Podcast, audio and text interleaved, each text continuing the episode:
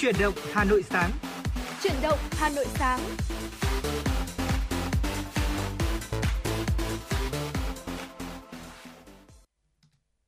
Mến chào quý vị thính giả, chào mừng quý vị đã đến với chương trình Chuyển động Hà Nội sáng nay, được phát sóng trên tần số FM 96 MHz của Đài Phát thanh Truyền hình Hà Nội và chương trình cũng đang được phát trực tuyến trên website hanoionline.vn.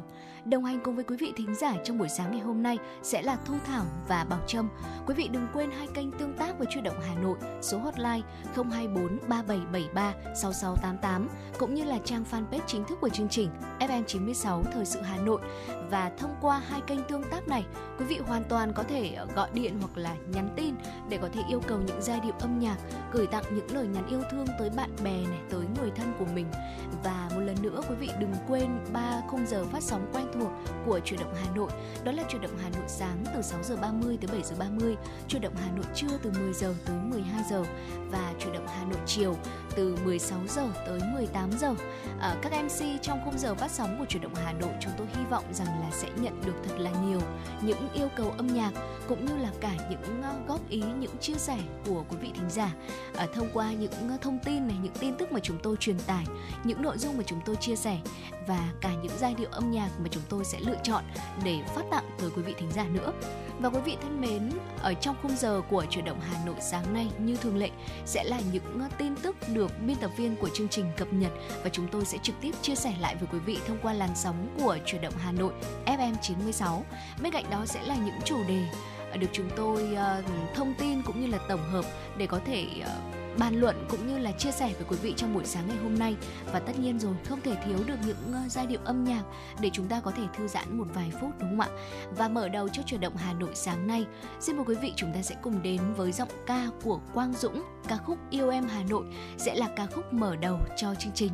Ờ, trước khi chúng ta cùng nhau đến với những thông tin đáng chú ý, ngay bây giờ xin mời quý vị sẽ cùng đến với Yêu em Hà Nội.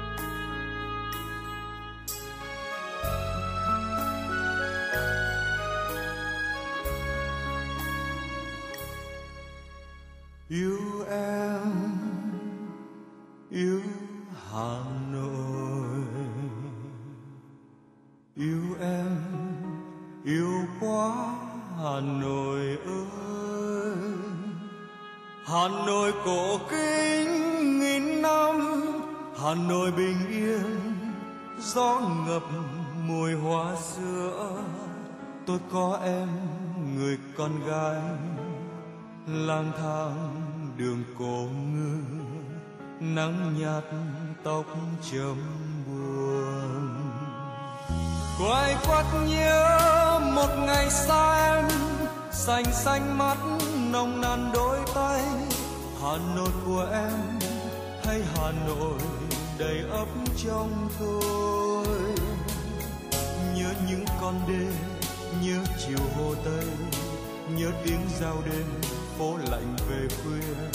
Hiu hắt rơi nỗi nhớ chìm vào sương, lao sao phố dòng người chen chân lung linh nắng ngọc hà thơm hoa. Hà nội của em nghe hồng hà cuộn sóng đêm đêm. Có bên ga xưa tiễn một người đi. Có khách xa thăm phố lạ chẳng thi. Tôi có em yêu quá hà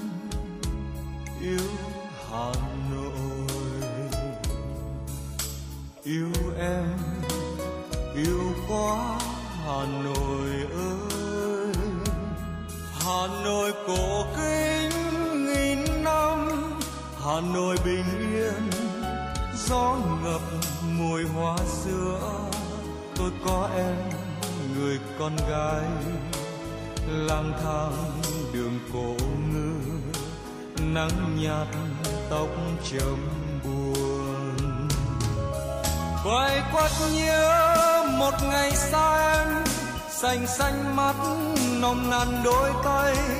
Hà nội của em hay hà nội đầy ấp trong tôi? Nhớ những con đêm, nhớ chiều hồ tây, nhớ tiếng giao đêm phố lạnh về khuya. Hiu hắt rơi, nỗi nhớ chìm vào xưa lao sao phố, dòng người chen châm, lung linh nắng, ngọc hà thơm hoa. Hà nội của em, nghe hồng hà, cuộn sóng đêm đêm. Có bên ga xưa, tiễn một người đi. Có khách xa thơm phố lạ chàng thi. Tôi có em, yêu quá hà tôi có em yêu quá.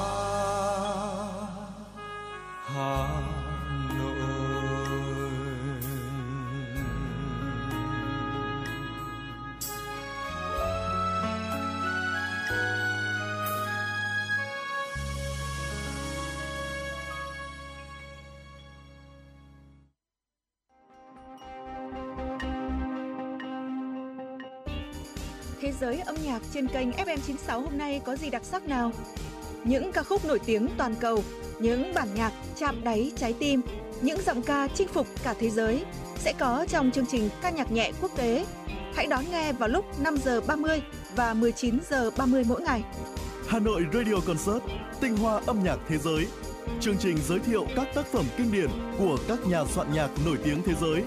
Với Hà Nội Radio Concert, quý vị sẽ cảm nhận được những điều thú vị chưa từng khám phá trong âm nhạc trên Radio Hà Nội FM 96. Đón nghe lúc 14 giờ và 21 giờ mỗi ngày. Cùng với đó, đôi cánh âm nhạc của FM 96 sẽ cùng bạn bay đến những vùng miền mà bạn chưa từng đến qua chương trình du lịch cùng âm nhạc. Thưởng thức những tinh hoa văn hóa của ông cha để lại trong chương trình âm sắc Việt Nam và nhiều chương trình âm nhạc đáng mong đợi khác Bật Radio Hà Nội FM 96 để tâm hồn và âm nhạc được hòa quyện cùng thăng hoa.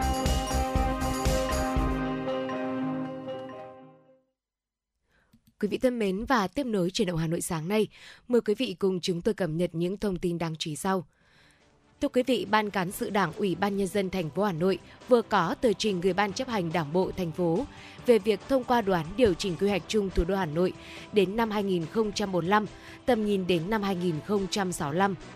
Tờ trình đã nêu rõ về cơ sở pháp lý, tầm quyền xem xét, thông qua chủ trương và phê duyệt, trình tự thực hiện theo quy định và trình tự đã thực hiện. Nội dung đoán được nêu tại tờ trình gồm thời hạn quy hoạch, mục tiêu điều chỉnh quy hoạch, mô hình cấu trúc phát triển thủ đô Hà Nội và định hướng phân bổ đất đai và dân số.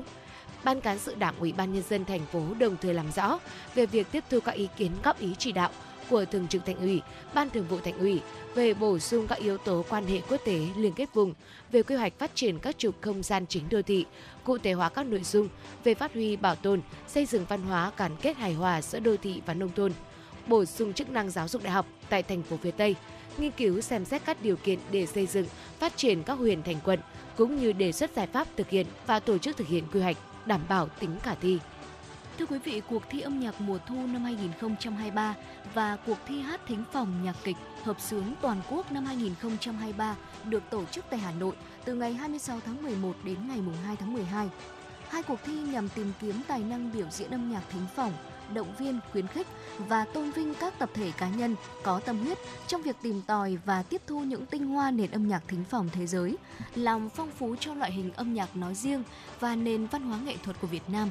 Đây cũng là dịp để các nhà quản lý nghiên cứu nghệ thuật đánh giá thực trạng lực lượng nghệ sĩ biểu diễn âm nhạc thính phòng thuộc các đơn vị nghệ thuật cơ sở đào tạo nghệ thuật chuyên nghiệp trên toàn quốc trong thời gian qua.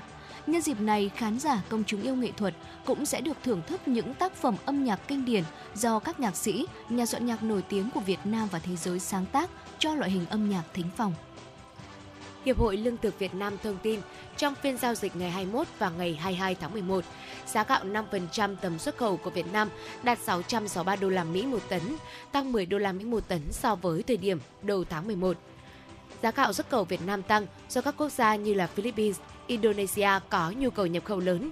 Trong khi đó, quốc gia xuất khẩu lớn nhất thế giới là Ấn Độ vẫn kéo dài lệnh hạn chế xuất khẩu gạo trắng đến năm 2024 giá xuất khẩu gạo tăng cũng kéo theo giá gạo nội địa tăng nhẹ. Khảo sát của Hiệp hội Lương thực Việt Nam cho thấy, trong tuần qua, giá lúa gạo tăng nhẹ từ 25 đến 238 đồng 1 kg tùy loại. Mặc dù giá xuất khẩu gạo tăng, song Hiệp hội Lương thực Việt Nam khuyến cáo các doanh nghiệp cần chủ động tính toán trong quá trình thu mua thóc, gạo nguyên liệu. Các doanh nghiệp cần phân tích nắm rõ biến động tại các địa, tại các thị trường nhập khẩu để có định hướng thu mua, đảm bảo các đơn hàng xuất khẩu. Bảo hiểm xã hội thành phố Hà Nội vừa công bố danh sách 150 đơn vị sử dụng lao động chậm đóng bảo hiểm xã hội, bảo hiểm y tế, bảo hiểm thất nghiệp từ 6 đến 24 tháng. Thời gian chậm đóng tính đến hết tháng 10 năm nay, tổng số tiền chậm đóng của các đơn vị là hơn 12 tỷ đồng. Theo Bảo hiểm xã hội thành phố Hà Nội, những đơn vị có tên trong danh sách chậm đóng có hành vi vi phạm pháp luật về bảo hiểm xã hội, bảo hiểm y tế, bảo hiểm thất nghiệp, ảnh hưởng trực tiếp đến quyền lợi hợp pháp chính đáng của người lao động Điều này gây ảnh hưởng xấu đến an sinh xã hội trên địa bàn thủ đô. Nhiều phát hiện mới về văn hóa Đông Sơn đã được giới thiệu tại trưng bày Âm vàng Đông Sơn diễn ra vào ngày hôm nay tại Bảo tàng Lịch sử Quốc gia Hà Nội. Đây là hoạt động được tổ chức nhân Ngày Di sản Văn hóa Việt Nam 23 tháng 11 và hướng tới kỷ niệm 100 năm phát hiện, nghiên cứu văn hóa Đông Sơn. Trưng bày âm vang Đông Sơn gồm 3 chủ đề chính. Chủ đề trưng bày đầu tiên là siêu tầm mới về văn hóa Đông Sơn. Chủ đề thứ hai là đề cập đến quân đúc chống Đông Sơn phát hiện từ lòng đất Ly Lâu. Chủ đề thứ ba là thực hiện đúc chống đồng, trưng bày chiếc chống đồng được đúc thành công. Nhân dịp này, Bảo tàng Lịch sử Quốc gia tiếp nhận 51 hiện vật văn hóa Đông Sơn từ nhà nghiên cứu Phó Giáo sư Tiến sĩ Nguyễn Thanh Nam nhằm bổ sung cho bộ sưu tập của bảo tàng. Triển lãm kéo dài đến tháng 4 năm 2024. Vâng thưa quý vị và đó là những thông tin đầu tiên trong à, buổi sáng ngày hôm nay mà chúng tôi à, thông tin tới quý vị thính giả. Trước khi chúng ta cùng nhau đến với những nội dung tiếp theo, xin mời quý vị cùng quay trở lại với không gian âm nhạc của Truyền động Hà Nội. Thank you.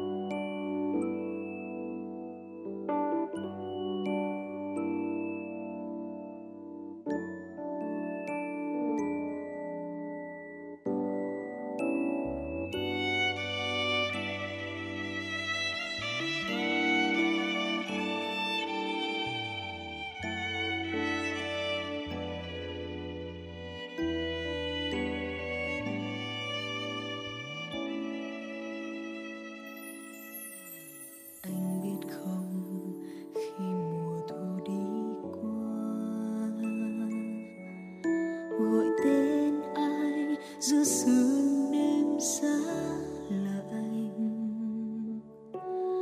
Hơi ấm còn đây nồng nàn trong vội vã.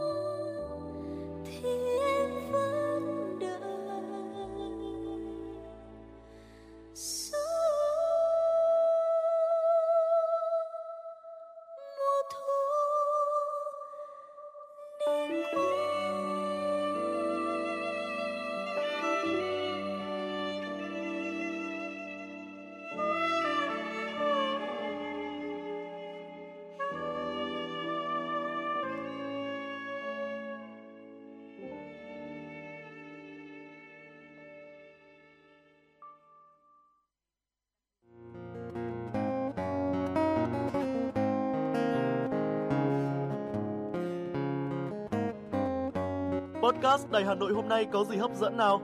Đầu tiên là chương trình Hà Nội tin mỗi chiều, lên sóng lúc 18 giờ chiều hàng ngày. Những dòng tin tức nóng hổi, những vấn đề đang được dư luận quan tâm sẽ được bình luận dưới góc nhìn của biên tập viên Đài Hà Nội cùng với sự đồng hành của các chuyên gia và cố vấn. Chưa hết, podcast Đài Hà Nội hôm nay còn có một chương trình khá ấn tượng mang tính chất đời sống giải trí mang tên Lưu Hương Blog Chiều. Lên sóng lúc 18 giờ 15 phút hàng ngày, biên tập viên Lưu Hương sẽ chia sẻ cùng quý vị và các bạn những câu chuyện nhỏ nhưng mang đầy ý nghĩa từ đời sống, những dòng tự sự và đặc biệt có cả những ca khúc do chính biên tập viên Lưu Hương thể hiện cùng với guitar. Bên cạnh đó, còn có chương trình Đọc truyện đêm khuya. Lên sóng lúc 22 giờ hàng ngày, những tác phẩm hay trong chương trình Đọc truyện đêm khuya sẽ là người bạn đồng hành cùng bạn đi qua những đêm dài. Phát hành trên 5 nền tảng app Hà Nội On, web Hà Nội Online.vn, Apple Podcast, Spotify, Google Podcast. Mời quý vị và các bạn đón nghe. Podcast Đài Hà Nội, nghe mọi nơi, khơi nguồn cảm xúc.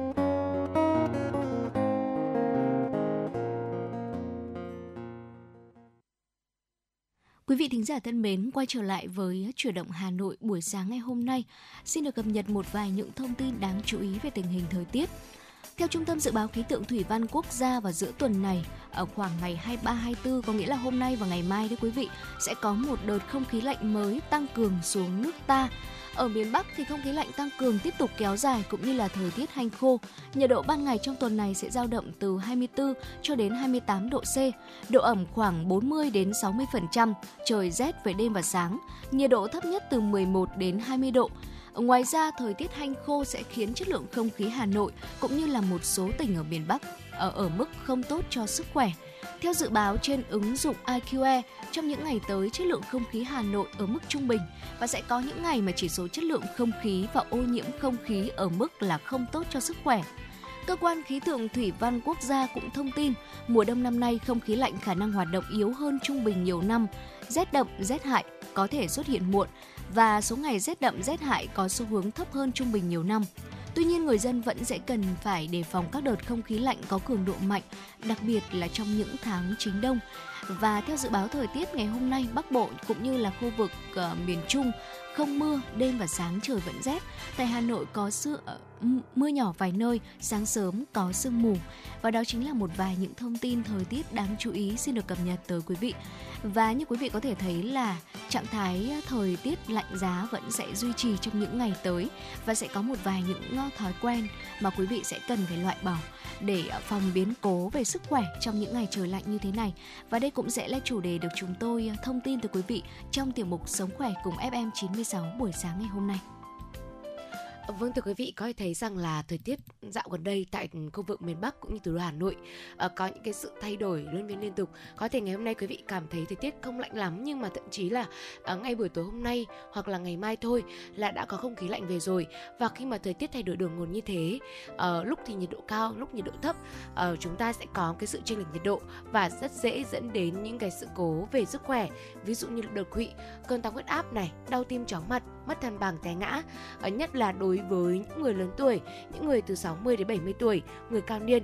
À, do đó thì trong những cái sinh hoạt hàng ngày, quý vị cần hết sức cẩn thận và sau đây sẽ là 10 thói quen không tốt chúng ta cần tránh khi mà trời trở lạnh để phòng những biến cố về sức khỏe. Đầu tiên, khi thức dậy buổi sáng, quý vị lưu ý là mình không ra khỏi giường ngay. Tỉnh giấc nên nằm trên giường 5 phút, mở chăn ra từ từ cho quen nhiệt độ môi trường quý vị mở mắt này, định vị lại không gian, thời gian. Sau khi mà thật sự tỉnh táo rồi, chúng ta mới thong thả ngồi dậy cạnh mép giường, để bàn chân xuống đất mang dép vào, ngồi vài phút, hít thở nhẹ đều đặn. Rồi là chúng ta sẽ đứng dậy từ từ và đi ra khỏi phòng ngủ. Có một lý do khá đơn giản là nếu như mà chúng ta bật dậy quá là nhanh, rời khỏi giường, tuần hoàn cơ thể chưa kịp điều chỉnh, gây thiếu máu não hoặc là tụt huyết áp tư thế, dẫn đến choáng váng và mất thăng bằng biến cố sẽ ập đến và đây chính là lưu ý đầu tiên.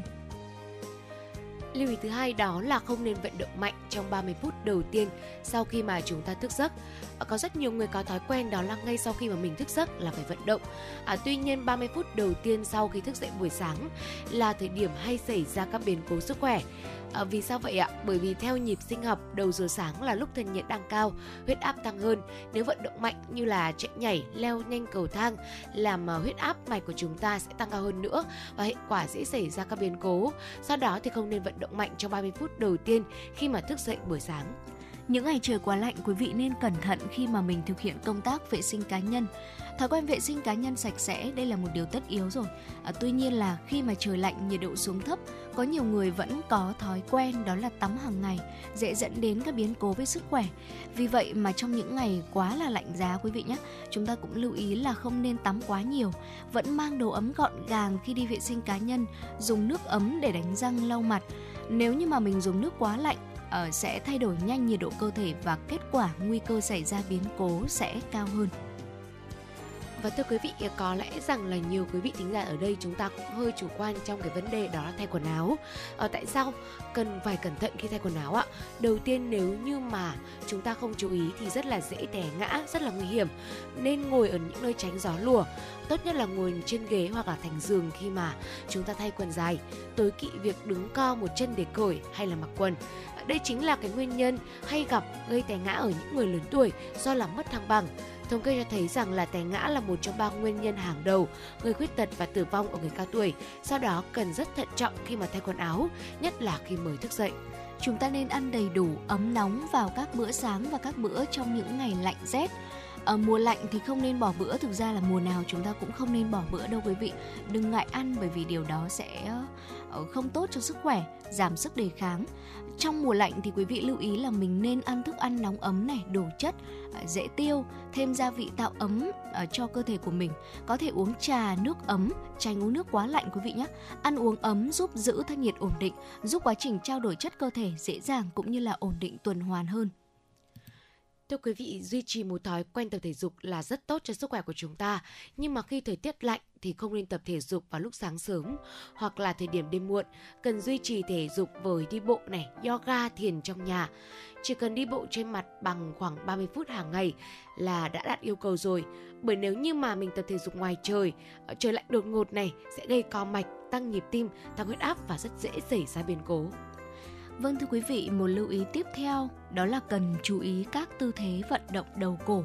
Chúng ta không nên ngoái đầu lui quay cổ một cách đột ngột bởi vì động tác quay đầu nhanh về phía sau làm cho mạch máu và thần kinh vùng gáy cổ dễ bị chèn ép, dẫn đến à, gây thiếu máu và oxy cung cấp cho não một cách đột ngột sẽ làm chúng ta cảm thấy chóng mặt, mất thăng bằng, dễ té ngã.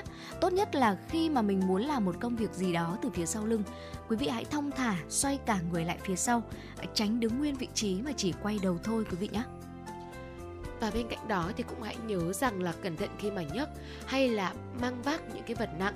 Ờ, không bưng mang vác quá sức cho phép. Chính cái động tác là giáng sức sẽ gây quá tải cho hệ tim mạch và có cái nguy cơ xảy ra biến cố khi mà chúng ta nhấc vật nặng lên. Cũng không nên là không cong người quá mức. Sai tư thế thì dẫn đến làm tổn thương cột sống thắt lưng, dẫn đến là thoát vị đệm chèn ép các sợi thần kinh. Như vậy là quý vị ơi, chúng ta cần phải đặc biệt cẩn thận khi mà mình nhấc này, bưng mang vác những cái vật quá nặng nhé. Vâng thưa quý vị, người lớn tuổi khi tắm vòi sen đôi khi ngửa cổ về sau quá mức để làm sạch vùng cổ. Đây là một động tác vô cùng nguy hiểm mà quý vị sẽ cần phải lưu ý bởi vì đã có rất là nhiều những trường hợp ngất xỉu và đột quỵ bởi vì động tác này rồi. À, lý do là khi mà chúng ta ngửa cổ quá mức sẽ làm chèn ép mạch máu vùng đầu cổ vốn đã sơ vữa hẹp lòng mạch do tuổi tác rồi dẫn đến thiếu máu và oxy não cấp tính tốt nhất là nên dùng vòi cầm tay có nước ấm sẵn làm sạch vùng cổ, mặt, ngực và phần lưng cao. Và cuối cùng sẽ có một số lưu ý khi mà ngủ để tuần hoàn được lưu thông tốt hơn.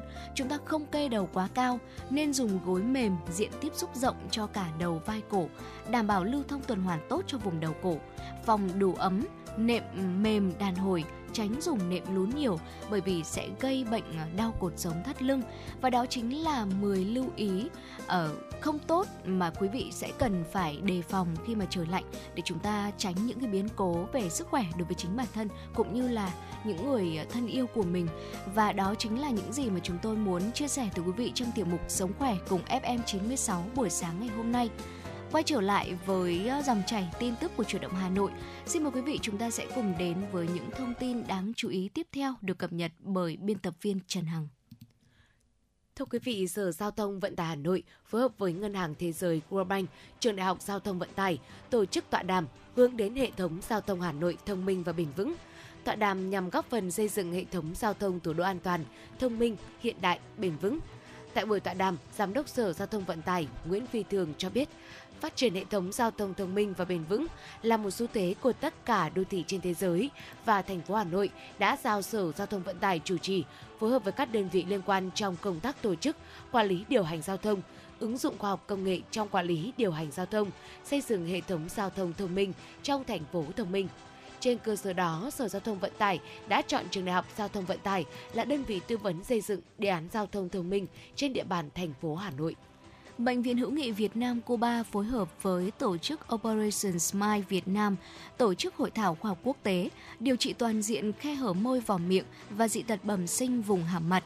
Hội thảo nhằm chia sẻ kiến thức và kinh nghiệm của các chuyên gia y tế trong lĩnh vực điều trị phẫu thuật khe hở môi vòm, đồng thời nhằm mục tiêu chuẩn hóa quy trình điều trị toàn diện, chia sẻ kinh nghiệm, cập nhật kiến thức mới nhất trong lĩnh vực điều trị cho bệnh nhân dị tật bẩm sinh vùng hàm mặt – với sự tham gia của các chuyên gia hàng đầu từ Đài Loan và Việt Nam, hội thảo tập trung vào các vấn đề nổi bật như nắn chỉnh mũi xương ổ răng và các phẫu thuật môi vòng cho bệnh nhân.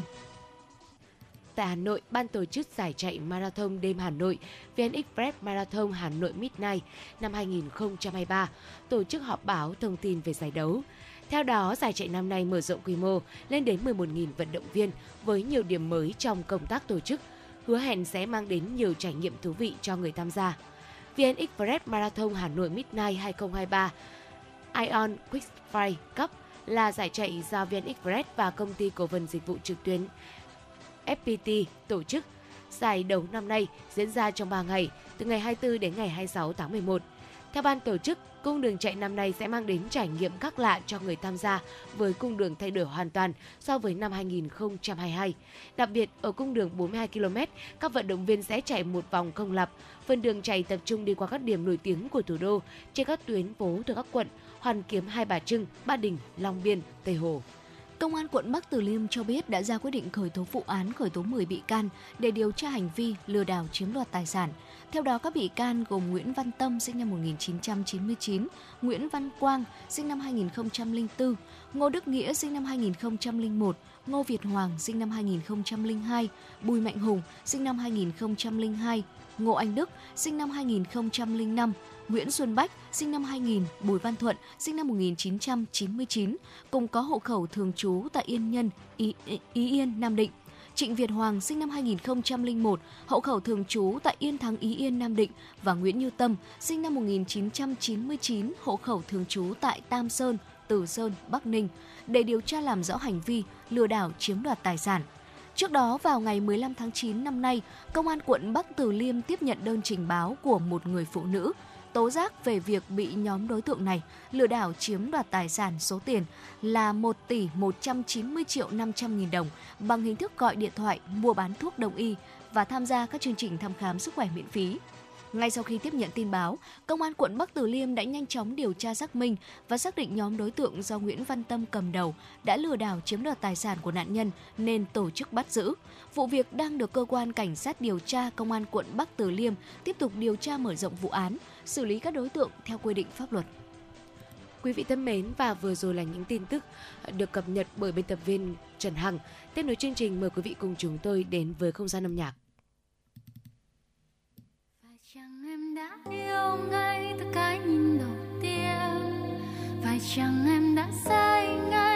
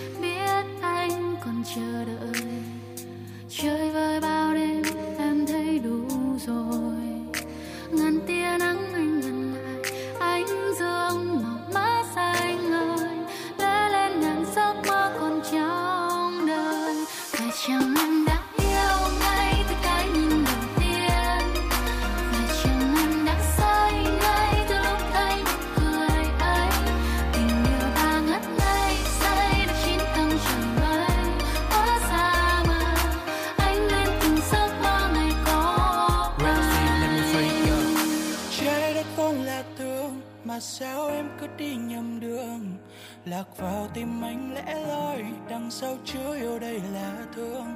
When you call me a baby, make me so crazy.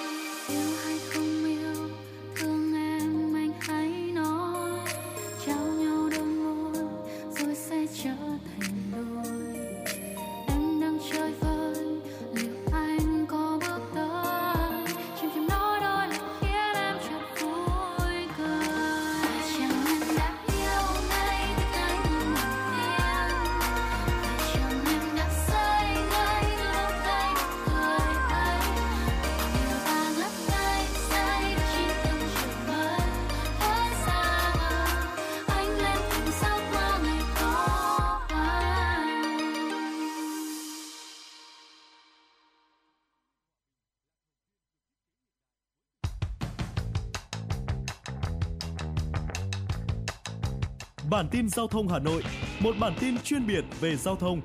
Những vấn đề dân sinh bức xúc liên quan đến công tác tổ chức giao thông, trật tự an toàn giao thông, tình hình giao thông tại các nút giao thông trọng điểm trên địa bàn thành phố sẽ được các phóng viên Đài Hà Nội cập nhật liên tục, nhanh chóng, chính xác từ hiện trường một cách chân thực. Cùng với đó là những ý kiến phân tích, đánh giá khách quan đa chiều của các chuyên gia, các nhà quản lý trong lĩnh vực an toàn giao thông và đô thị. Bản tin giao thông Hà Nội, kênh thông tin hữu hiệu kết nối người dân với cơ quan quản lý, lực lượng chức năng. Phát sóng 17 giờ hàng ngày trên kênh 1 truyền hình Hà Nội. Mời quý vị và các bạn đón xem.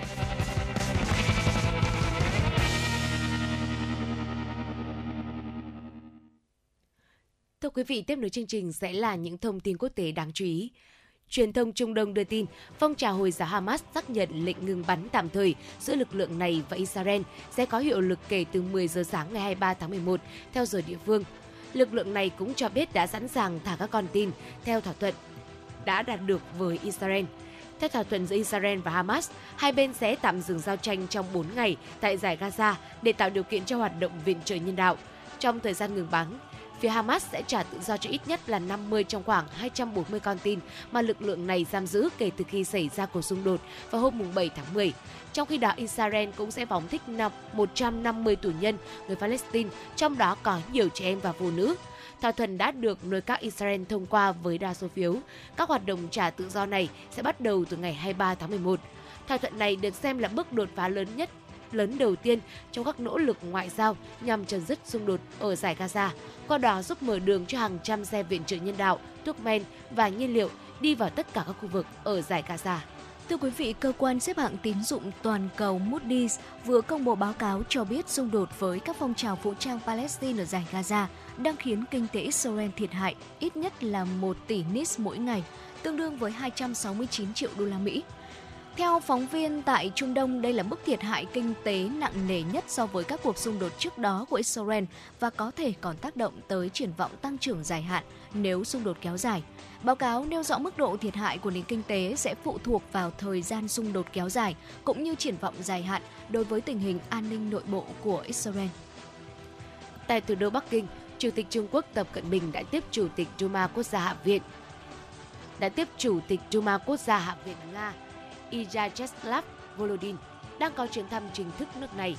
Theo hãng tin TASS, tại cuộc gặp mặt, Chủ tịch Tập Cận Bình nhấn mạnh Trung Quốc sẵn sàng cùng với Nga triển khai nỗ lực chung nhằm làm sâu sắc hơn nữa mối quan hệ song phương láng giềng tốt, đối tác chiến lược toàn diện và hợp tác cùng có lợi, qua đó thúc đẩy sự phát triển của hai nước cũng như mang lại động lực ổn định và năng lượng tích cực vì sự thịnh vượng và ổn định trên toàn thế giới.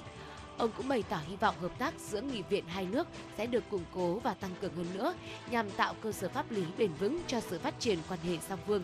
Về phần mình, ông Volodin đánh giá quan hệ Nga-Trung đang ở đỉnh cao phát triển, chủ yếu nhờ nỗ lực của lãnh đạo hai nước thúc đẩy quan hệ song phương phát triển trên mọi lĩnh vực.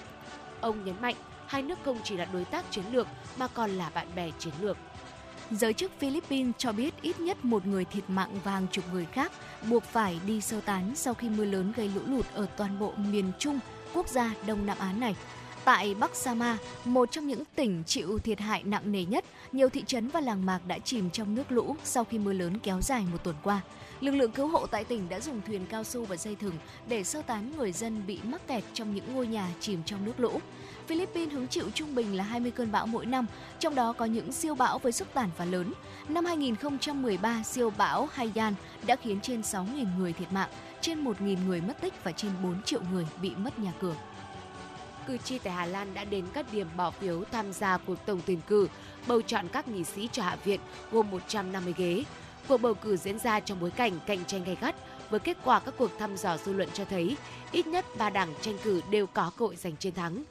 Với cuộc bỏ phiếu này, cử tri Hà Lan cũng sẽ đồng thời chọn ra được vị thủ tướng mới đầu tiên sau hơn một thập kỷ và sau khi thủ tướng sắp mãn nhiệm Mark Rutte tuyên bố từ chức vào hồi tháng 7 vừa qua, chấm dứt nhiệm kỳ kéo dài 13 năm do những bất đồng về vấn đề người di cư.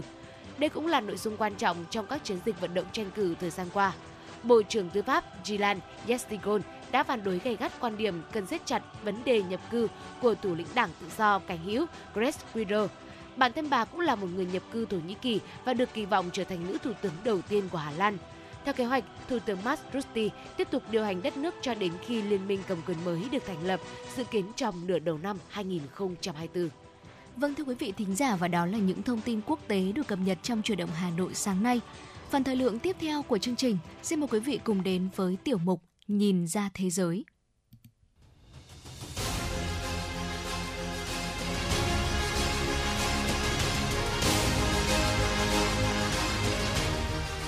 Nhìn ra thế giới. Nhìn ra thế giới.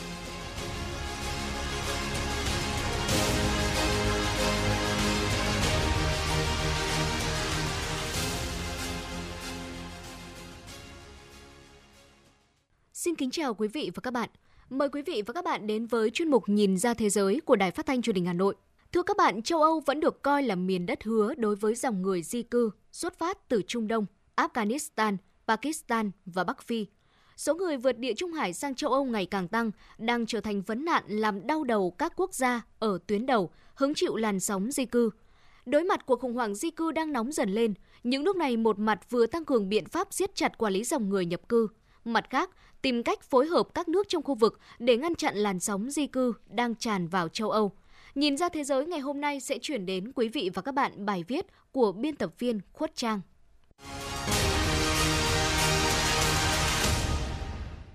Các quốc gia hứng chịu làn sóng di cư ở tuyến đầu của châu Âu đang rơi vào tình trạng quá tải khi lượng người di cư tăng vọt trong thời gian gần đây. Cơ quan biên phòng cảnh sát biển châu Âu Frontex cho biết số lượt vượt biên bất thường tại đường biên giới ngoài của EU đã lên tới khoảng 331.600 lượt trong 10 tháng đầu năm 2023, mức cao nhất kể từ năm 2015. Trong khi đó, Trung Địa Trung Hải vẫn là tuyến đường di cư đông nhất. Với hơn 143.600 người đã đến qua tuyến đường Trung Địa Trung Hải giữa Bắc Phi và Italy. Là một trong những quốc gia ở Địa Trung Hải ghi nhận số lượng người di cư và tị nạn tăng vọt, Hy Lạp đang phải chật vật đối phó khi các trung tâm tiếp nhận người di cư ở nước này đã quá tải, khiến hệ thống tiếp nhận người di cư gặp khó khăn trồng chất. Theo số liệu của Cao ủy Liên Hợp Quốc về người tị nạn, trong thời gian từ tháng 1 đến đầu tháng 11 năm 2023, Hy Lạp đã tiếp nhận 38.448 người di cư, tăng so với 18.700 người trong cả năm 2022. Nhiều trại tị nạn trên các đảo của Hy Lạp đang có nguy cơ vỡ trận bởi phải tiếp nhận nhiều người di cư và tình trạng người xin tị nạn không thể tiếp cận các quyền và dịch vụ. Trong khi đó, quốc gia láng giềng của Hy Lạp là Cộng hòa Síp cũng đang gồng mình chống chịu làn sóng người di cư với việc phải tăng gấp đôi sức chứa của trại tiếp nhận người di cư. Trong bối cảnh quốc đảo này chuẩn bị ứng phó làn sóng tị nạn mới từ khu vực Trung Đông. Số người xin tị nạn từ Trung Đông đến Cộng hòa Síp đã tăng lên trong những năm gần đây. Đức, một trong những quốc gia gánh vác trách nhiệm lớn về xử lý cuộc khủng hoảng di cư ở châu Âu, chính phủ đang phải chịu áp lực hỗ trợ tài chính cho các bang để giải quyết vấn đề này cũng như giảm số lượng tiếp nhận. Thủ tướng Đức Olaf Scholz đã có cuộc họp với lãnh đạo 16 bang để thảo luận các biện pháp xử lý cuộc khủng hoảng người di cư trong bối cảnh các bang và thành phố yêu cầu phải được hỗ trợ tài chính để đáp ứng điều kiện ăn ở vốn đang quá tải hiện nay, cũng như chăm sóc và sự hòa nhập của người tị nạn. Theo truyền thông quốc tế, kể từ đầu năm đến nay, số đơn xin tị nạn ở Đức đã tăng hơn 70%. Đây cũng là con số phần nào phản ánh áp lực rất lớn đang đè nặng lên chính phủ Đức. Lấy chia sẻ của ông Scholz cho thấy nhiều khả năng lịch sử sẽ ghi dấu sự thất bại của chính phủ do ông lãnh đạo trong việc đạt được những cải cách quan trọng về vấn đề nhập cư.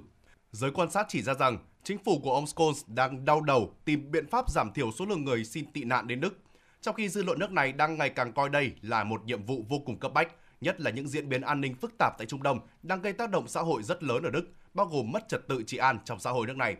Cũng theo giới quan sát, năm 2023, Đức sẽ tiếp nhận lượng người xin tị nạn nhiều nhất trong 8 năm sau cuộc khủng hoảng di cư năm 2015. Thậm chí, nhiều thống kê cho thấy hơn 3 triệu người tị nạn là con số lớn nhất kể từ sau Thế chiến thứ hai. Quần đảo Canary nằm cách bờ biển phía tây châu Phi khoảng 100 km, đã trở thành điểm đến chính của những người di cư từ Senegal và các nước châu Phi khác đang cố gắng đến Tây Ban Nha để chạy trốn xung đột hoặc tìm kiếm một cuộc sống tốt đẹp hơn. Số người đến Canary gần đây tăng vọt do thời tiết ôn hòa hơn và biển lặng hơn kể từ tháng 9.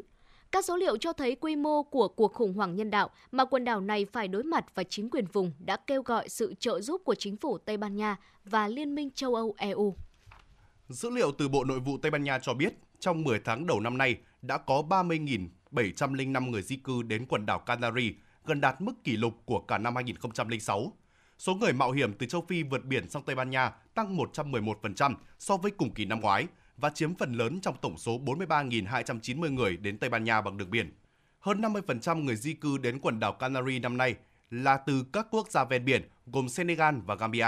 Lượng người di cư đến Tây Ban Nha bằng đường biển từ đầu năm đến nay tăng 20% so với cùng kỳ năm 2022. Một trong những hòn đảo căng thẳng nhất trong số 8 quần đảo Canary là El Hierro, dân số hơn 9.000 người so với lượng 11.000 người di cư đến trong năm nay. Một vấn đề nữa khiến giới chức quần đảo Canary phải đau đầu là việc xác định và phân loại người thành niên và chưa thành niên. Trở thành trẻ mồ côi trong cuộc đảo chính ở quê hương Guinea, cậu thiếu niên Musa Kamara cùng bạn mình Mudo Lamin Jaju ra khơi trên chiếc thuyền gỗ cùng 240 người di cư khác. Họ đã trải qua chuyến hành trình kéo dài 11 ngày, một nửa trong số đó không có thức ăn và nước ngọt trước khi đến quần đảo Canary. Trải qua một trong những tuyến đường di cư nguy hiểm nhất thế giới, 20 người trong số họ đã thiệt mạng. Modo Lamin Jaju, một người di cư đến từ Gambia cho biết, em đến Canary để giúp đỡ gia đình mình. Đó là một cuộc hành trình rất gian nan. Lúc đầu, người đưa em tới nói chỉ mất 7 ngày. Thế nhưng thực tế em đã lênh đênh trên biển 11 ngày. Em thấy rất sợ hãi và phải uống nước muối để cầm cự. Camara và Jaju là hai trong số những người di cư may mắn còn sống sót cập bến đến được quần đảo Canary. Khi đó, các cậu ở trong tình trạng kiệt sức do đói khát và say nắng. Bên cạnh đó, họ bị hiểu lầm là người trưởng thành và bị cảnh sát Tây Ban Nha đưa đến một căn cứ quân sự cũ ở vùng núi Tenerife, nơi có khoảng 2.000 người di cư đang chờ chuyển đến đất liền Tây Ban Nha hoặc được phép đi nơi khác ở châu Âu và không được phép vào trung tâm dành cho trẻ vị thành niên có điều kiện sinh hoạt tốt hơn. Còn em Musa Kamara chia sẻ, nhiều ngày trên biển em không có gì để ăn. Em bảo với cảnh sát rằng mình 15 tuổi nhưng không có giấy tờ chứng minh nên bị gửi đến trại dành cho người lớn. Camera phải xét nghiệm xương để chứng minh tuổi thật của mình, cùng giấy tờ xác nhận của Hội chữ thập đỏ rằng Camera mới 15 tuổi chứ không phải 18 tuổi như cảnh sát kết luận trước đó. Theo người đứng đầu chính quyền đảo Canary, Fernando Clavijo, sự nhầm lẫn trên cho thấy quần đảo này chịu áp lực lớn đến mức nào và việc thiếu nguồn lực nghiêm trọng ra sao khi làn sóng người di cư đổ đến kỷ lục trong năm nay gây khó khăn cho việc xác định trẻ vị thành niên. Ông Fernando Clavijo, người đứng đầu chính quyền quần đảo Canary cho biết hiện quần đảo phải tiếp nhận 4.700 trẻ vị thành niên, trong khi các nguồn hỗ trợ từ chính phủ và các tổ chức phi chính phủ rất hạn hẹp. Canary gặp nhiều khó khăn trong việc sàng lọc xem ai là trẻ vị thành niên và ai không phải trẻ vị thành niên. Việc này phải mất ít nhất 3 đến 4 tháng. Văn phòng Tổng công tố cho biết đã xem xét 48 trường hợp nghi ngờ trẻ vị thành niên tại trại Las Races trong năm nay. Trong đó, 4 trường hợp đã được xác nhận, 30 trường hợp đã được gửi đến trung tâm trẻ em trong khi thực hiện kiểm tra độ tuổi và 14 người còn lại vẫn đang được đánh giá. Chính phủ Tây Ban Nha khẳng định không thể ứng phó với số người di cư bất thường nếu không có sự hỗ trợ của Liên minh châu Âu EU. Thời gian qua, Italy là một trong những quốc gia rơi vào tình trạng khủng hoảng tiếp nhận người di cư đặc biệt là khi dòng người di cư ồ ạt đổ về hòn đảo Lampedusa ở miền nam nước này. Để giải quyết tình trạng này, Italy đã đạt một thỏa thuận với Albany về việc xây dựng hai trại tiếp nhận và giam giữ người di cư tại Albany với số lượng tối đa là 3.000 người trong cùng thời điểm. Các cơ sở này sẽ do nhân viên người Italy điều hành và triển khai hoạt động. Thỏa thuận nêu trên đánh dấu lần đầu tiên một quốc gia không phải thành viên EU thay mặt cho quốc gia EU tiếp nhận người di cư. Đây là một phần trong nỗ lực của EU nhằm ngăn chặn tình trạng nhập cư tăng bất thường. Đối với Italy, từ đầu năm đến nay, 145.000 người di cư đến quốc gia này qua đường biển, tăng mạnh so với năm 2022. Theo thỏa thuận giữa Italy và Albany, hai trại tị nạn sẽ hoạt động từ mùa xuân năm 2024 dưới quyền tài phán của Italy. Thỏa thuận xác định Italy sẽ chi trả mọi chi phí phát sinh trong trường hợp kế hoạch này gặp cản trở về mặt tư pháp. Trong một phát biểu gần đây, Thủ tướng Italy Giorgia Meloni cho biết hai trại tị nạn trên có thể tiếp nhận 36.000 người di cư mỗi năm. Tuy nhiên, con số này còn phụ thuộc vào tốc độ xử lý các đơn xin tị nạn của chính phủ Italy. Thủ tướng Italy Giorgio Meloni cho biết bà đánh giá cao thỏa thuận mới đây giữa Italy và Albania. Thủ tướng nghĩ rằng thỏa thuận này đã nhận được rất nhiều sự quan tâm từ các đối tác châu Âu khác. Italy sẽ xử lý tốt nhất vấn đề tiếp nhận người di cư theo khả năng của mình. Thủ tướng nghĩ đây có thể là một ví dụ để nhân rộng nếu nó thực sự đạt kết quả tốt. Cơ quan chức năng Italy hiện đặt thời hạn xem xét các trường hợp xin tị nạn trong vòng 28 ngày. Trong năm 2023, Italy đã hồi hương gần 4.000 người di cư. Ngày 8 tháng 11, Thủ tướng Armani Edi Rama cho biết các trường hợp người di cư là phụ nữ mang thai, trẻ vị thành niên và những người dễ bị tổn thương khác sẽ không được gửi đến Albany. Chính quyền của Thủ tướng Giorgia Meloni đã tăng án phạt tù đối với những kẻ buôn người và tăng số trung tâm giam giữ trên khắp đất nước để lưu giữ những người di cư trước khi họ có thể hồi hương.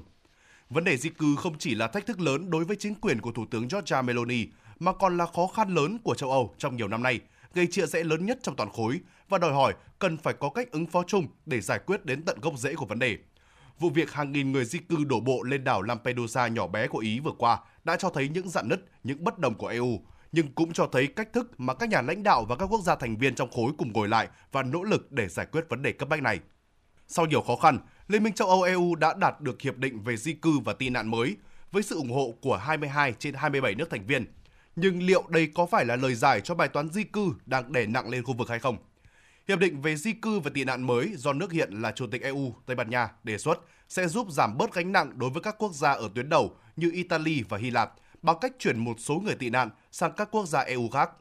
EU cũng cho phép các nước không tiếp nhận người tị nạn, người di cư nếu không muốn, mà thay vào đó sẽ hỗ trợ nhân sự, tài chính và trang thiết bị cho những nước tiếp nhận. Đồng thời, EU cũng sẽ đẩy nhanh việc phê duyệt đơn xin tị nạn để người di cư không đáp ứng tiêu chuẩn phải hồi hương hoặc quay lại điểm trung chuyển, kéo dài thời gian tối đa lưu giữ người di cư tại các trung tâm ở cửa khẩu so với mức 12 tuần hiện nay. Tuy hiệp định về di cư và tị nạn mới được đánh giá hoàn hảo về mặt lý thuyết, song thực tế, các nước EU khó tìm được tiếng nói chung về chia sẻ gánh nặng hay việc mở hành lang cho người nhập cư hợp pháp. Đó là lý do Ba Lan và Hungary vẫn phản đối và bỏ phiếu chống, trong khi Cộng hòa Séc, Slovakia và Áo bỏ phiếu trắng đối với hiệp định. Trong bối cảnh các nước EU chưa thật sự tìm được sự đồng thuận trong một giải pháp toàn diện để xử lý vấn đề người di cư, thì mỗi quốc gia đang phải tự tìm cách để giải bài toán di cư của riêng mình. Tuy nhiên, đây là vấn đề chung đòi hỏi một giải pháp dài hạn, cần sự phối hợp chặt chẽ ở cấp khu vực. Chắc chắn việc giải quyết tận gốc vấn đề khủng hoảng nhập cư của châu Âu là rất quan trọng, thậm chí mang tính quyết định. Tương lai của châu Âu phụ thuộc vào khả năng giải quyết những thách thức mang tính thời đại, trong đó có thách thức về vấn đề người di cư. Và tới đây mục nhìn ra thế giới của Đài Phát thanh Truyền hình Hà Nội xin được khép lại. Cảm ơn quý vị và các bạn đã đồng hành cùng chúng tôi. Xin chào và hẹn gặp lại.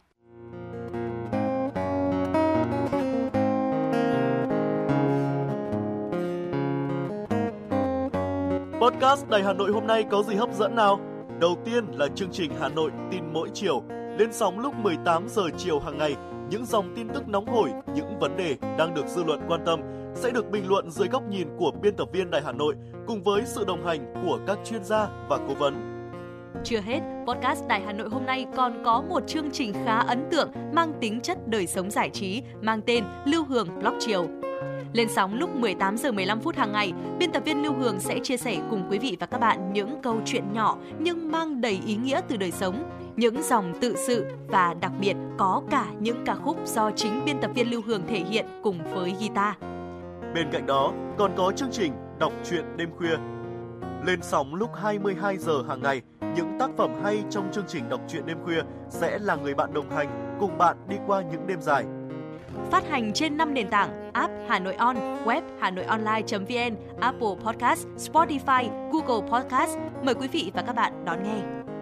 Podcast Đài Hà Nội, nghe mọi nơi, khơi nguồn cảm xúc.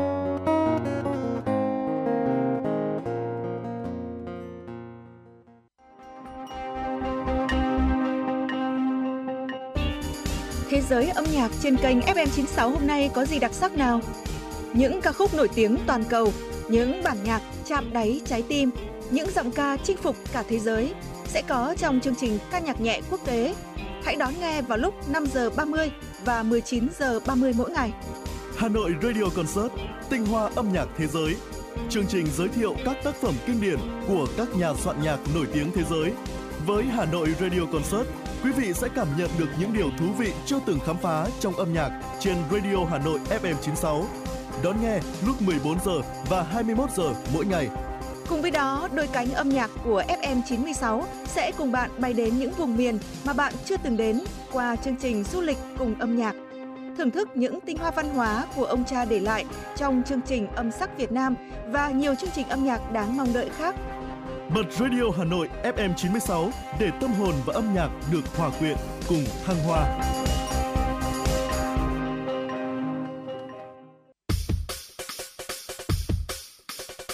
Giới thiệu những tài năng âm nhạc trẻ, cập nhật những bản hit dành cho giới trẻ, giới thiệu những ca khúc làm nên tên tuổi của các nhạc sĩ trẻ.